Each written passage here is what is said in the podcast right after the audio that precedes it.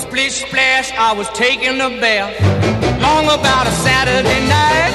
Yeah. 점심 먹고 유쾌한 시사 디저트 한 입. 최영일의 시사 본부. Well, I stepped out the tub and put my feet on the floor. I wrapped the towel around me and I opened the door. And then a splish splash, in. 네, 경제를 알기 쉽게 풀어보는 경제본부 시간입니다.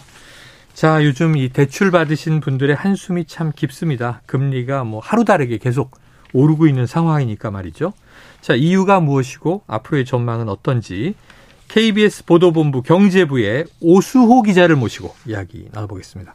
오 기자님 어서 오세요. 네, 안녕하세요. 항상 서영민 기자가 오셨는데 네. 오늘은 휴가를 갔습니다. 아이고 서영민이 그래서 제가 휴가. 대신 왔습니다. 야 경제 걱정을 그렇게 많이 하다가 또 때가 되니까 휴가를 가는군요. 두 분 모두 동기시고 예. 예, 저희 이 프로그램을 지금 메인으로 맡고 있는 이 박수정 PD와 동기라고 들었어요. 네, 그렇습니다. 신입사원 연수 때이 등산할 때 도움을 많이 주셨다는 어, 그런 것까지. 에피소드까지 기억을 하고 어, 있습니다. 들어가 보죠. 자, 이 지난주 한국은행이 기준금리를 또 올렸어요. 벌써 네. 여섯 번 연속 인상인데 이게 사상 처음 있는 일이죠. 네, 그렇습니다. 아무래도 지금 상황이 그 전에 겪어보지 못했던 네, 일인데 네. 올해 금리를 결정한 회의가 8번 열렸습니다. 음. 근데 그중에 7번 올린 건데 네네네. 2월 달에 한 번 안 올려서 6연속이고 아, 자칫하면 8번 다 올릴 뻔도 했는데 8연속 될 뻔 했는데. 네, 그 정도 수준입니다. 그리고 음. 뭐잘 아시겠지만 그 전에 두번 유례 없는 이제 빅스텝이라고 해서 맞아요. 0.5% 포인트 그것도 맞아요. 두 번이나 올렸거든요. 네. 그것도 사상 처음인데 그렇게 해서 1년 새 기준금리가 2.25% 포인트나 올라서 네. 지금 3.25%거든요. 예. 그래서 이렇게 기준금리가 오르면 뭐 아시겠지만 시중은행의 예금뿐만 아니라 대출 이자 이것도 어. 오르잖아요. 그래서 이 기준이 되는 게 코픽스라는 건데 이게 매달 15일쯤 발표가 되는데 아마 네. 이번 인상분이 또 반영되면 아. 이달 15일쯤에는 또 오르지 않을까 이렇게 예상이 되고 있습니다. 오르겠죠. 네. 기준금리가 올랐으니 영향을 또 주겠죠. 야, 놀랍습니다. 연초에 그냥 1이었는데 예. 지금 3.25가 됐어요. 예. 그 2.25가 그냥 1년 사이에 팍팍 오른 거예요. 예. 자, 문제는 오를 수도 있고 내릴 수도 있는데 너무 급격히 오르는 거 아닌가 이것도 걱정인데 자, 주변에서 보면 기업들도 힘들다 그러고요. 일반 국민들도 이 가계 대출 이자 너무 올라서 부담된다 이런 걱정이 크고요. 자, 그런데 금리를 자꾸 올리는 이유 그냥 원론적으로 보면 물가 때문인 거죠. 가장 큰 이유죠. 그리고 한국은행은 이제 통화 정책을 하는 가장 네. 큰 이유가 물가 안정이 1순위거든요. 음. 그렇기 때문에 어 이창용 한국은행 총재가 지난주에 또 얘기를 했습니다. 네네.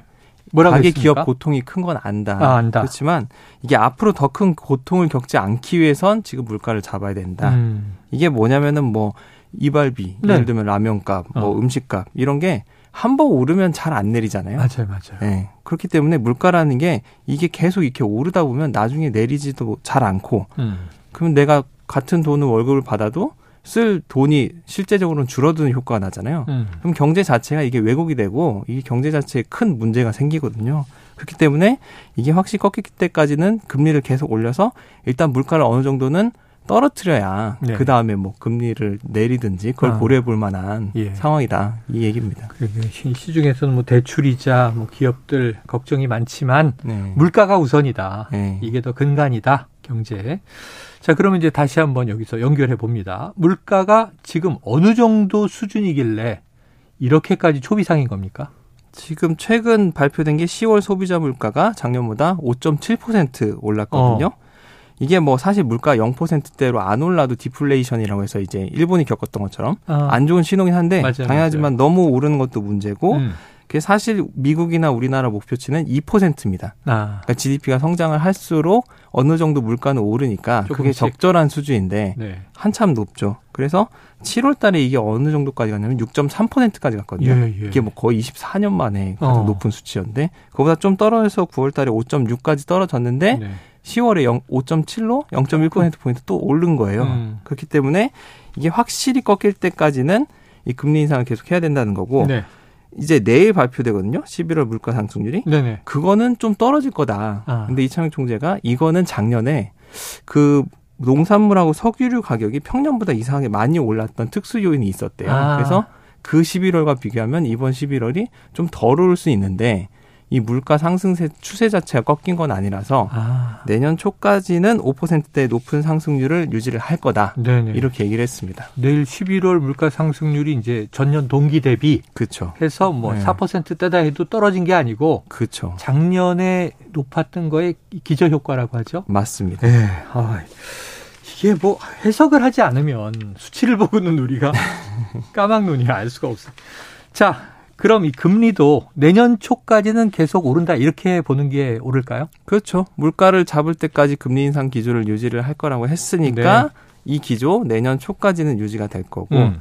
그래서 기자간담회 때 물었습니다. 기자들이 그 당분간이라고 얘기했는데 어느 정도 보냐 했더니 최소 석 달 이렇게 얘기를 했거든요. 어, 그럼 이제 그 금리 결정하는 회의가 이제 끝났습니다. 네. 이제 12월 달에는 없거든요. 올해는 없죠. 네, 끝났고 내년에 1월, 2월에 열리는데 음. 그러면 뭐 그때 봐서도 조금 더 올릴 수 있겠죠. 음. 그러니까 0.5% 포인트는 아니라도 네. 0.25% 포인트 올릴 수도 있는데 그래서 회의를 했거든요. 네. 그 금융통화위원들이 음. 이창용 총재는 자기가 의견을 제시하는 건 바람직하지 않을 것 같다 해서 얘기를 안 했고 음. 여섯 명의 의견을 나눴는데 그 중에 한 명은 3.25% 그냥 유지하자는 의견이 한 명 있었고 네. 절반인 세 명이 0.25% 포인트 추가 인상. 올리자. 그 두 명은 0.5% 포인트 인상까지 네. 가능성을 열어둬야 된다. 네. 이렇게 얘기를 해서 아마 추가로 또 올리지 않을까 싶습니다.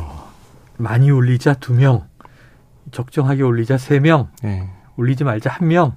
그럼 일단 오르긴 오를 가능성이 매우 높네요. 자, 1월, 2월 두 달 모두 올릴 가능성은 높진 않아 보입니다. 그럼 인상 속도가 좀 이제 조정된다, 늦춰졌다 이렇게 보는 건 긍정적입니까? 그렇죠. 1, 2월을 다 올릴 가능성보다는 한 번 정도 네네네. 올릴 걸로 보이잖아요. 예, 지금 우리가 금리 올리는 게 잘 아시겠지만 뭐 우리뿐만이 아닙니다. 유로존도 그렇고 맞아요. 영국도 그렇고 특히 미국. 호주 그렇고 뭐 모든 나라 다 올리는데 네네. 잘 아시겠지만 미국하고 금리 차가 너무 벌어지면 안 되니까 그렇죠. 자금 유출 우려 때문에 음. 그래서 하는 거잖아요. 근데 이렇게 좀 부담을 던 이유 중에 하나는 미국이 이 기준금리 올리는 속도를 좀 늦췄거든요. 음. 뭐 거기는 가장 큰 이유도 역시 물가고. 근데 미국은 보면 10월이 7.7%였는데 네. 거기는 9월보다 0.5% 포인트가 떨어졌거든요. 네네네. 좀 많이 떨어졌죠. 어. 시장 예상보다 훨씬 낮았고. 예. 그래서 오늘 파월 미국 연준의장이 뭐라고 음. 했냐면 현재 미국의 기준금리가 물가를 잡는데 충분한 수준으로 근접한 것으로 보인다. 어. 그래서 이달부터는 금리 인상폭을 줄이는 게 가능하다. 어. 이 얘기를 해서 오늘 저희 코스피도 많이 오르고 그 원래 이제 지난 환율도 밤좀 많이 떨어졌죠. 뉴욕 증시가 많이 올랐고. 그쵸. 그 영향으로 지금 어떻게 보면 좀 네. 환율하고 증시가 좀 좋은데 음. 자 그렇게 보면 미국이 지금 그쪽은 우리보다 더 0.75% 포인트라고 해서 자이언트 음. 스텝을 네 맞- 번 연속했거든요. 맞아요. 근데 이거를 이번 달에 이제 중순쯤 열리는데 이거는 0.5% 포인트로 네. 좀 낮추지 않을까. 그러면 아무래도 여기가 속도를 줄이면 낮춰도 빅스텝인데. 그래도 지금 전보다는 우리 입장에서는 좀 부담을 더는 예. 예. 그래도 우리와는 지금 금리 역전이 돼 있고 미국이 더 높고 그렇죠. 이렇게 미국은 한 번 더 연내 올릴 기회가 이제 12월 중순에 있으니까 그럼 1% 포인트 이상 또 차이가 벌어지겠네요. 알겠습니다. 자, 그리고 우리도 올해처럼 이 기준금리를 계속 큰 폭으로 올릴 수 없는 또는 올릴 필요성이 줄어든 또 다른 이유가 있다면서요. 지금 환율이 1,435까지 갔던 게 오늘은 1,300원 밑으로 처음으로 떨어졌거든요. 아, 그래요, 그래요. 석 달 만에 네. 지금은 한 1,303원 수준인데 음. 이게 환율이 오르면 수입 물가가 올라서 국내 물가를 자극하니까 그게 부담이었는데 네. 환율이 안정됐고요. 어. 또 하나 자금 경색 문제입니다. 예. 이게 기준금리가 오르면 국채금리 오르고 채권금리 오르면서 기업들이 돈 조달하기 힘들거든요. 음. 예, 예. 그래서 이제 금리를 좀 올리기 부담스러운 게 있고 음. 또 경기 침체 우려가 있죠. 오늘 수출 통계 발표됐는데 두 달 연속 마이너스에 무역 수지 적자, 여덟 달 연속 적자입니다. 네. 그래서 한국은행 내년 경제 성장률 2.1에서 1.7%로 내렸죠. 크게 낮췄거든요. 네. 그렇기 때문에 이게 금리를 올리기 좀 부담스러운 측면도 있습니다. 자, 그런데 은행들 대출 이자는요, 이렇게 또 따박따박 올라가잖아요. 네. 그런데 우리 개인이 맡기면은, 어, 그러면 요새는 예적금이 인기래. 네. 차라리 이 수익률이, 이자율이 낮대. 이러는데, 오히려 내렸다는 보도를 봤어요. 왜 그런 네. 거예요?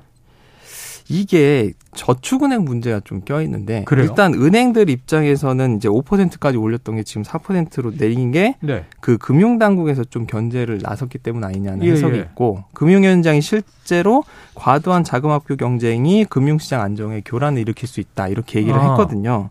그러니까 뭐냐면 은행은 채권도 발행하고 네.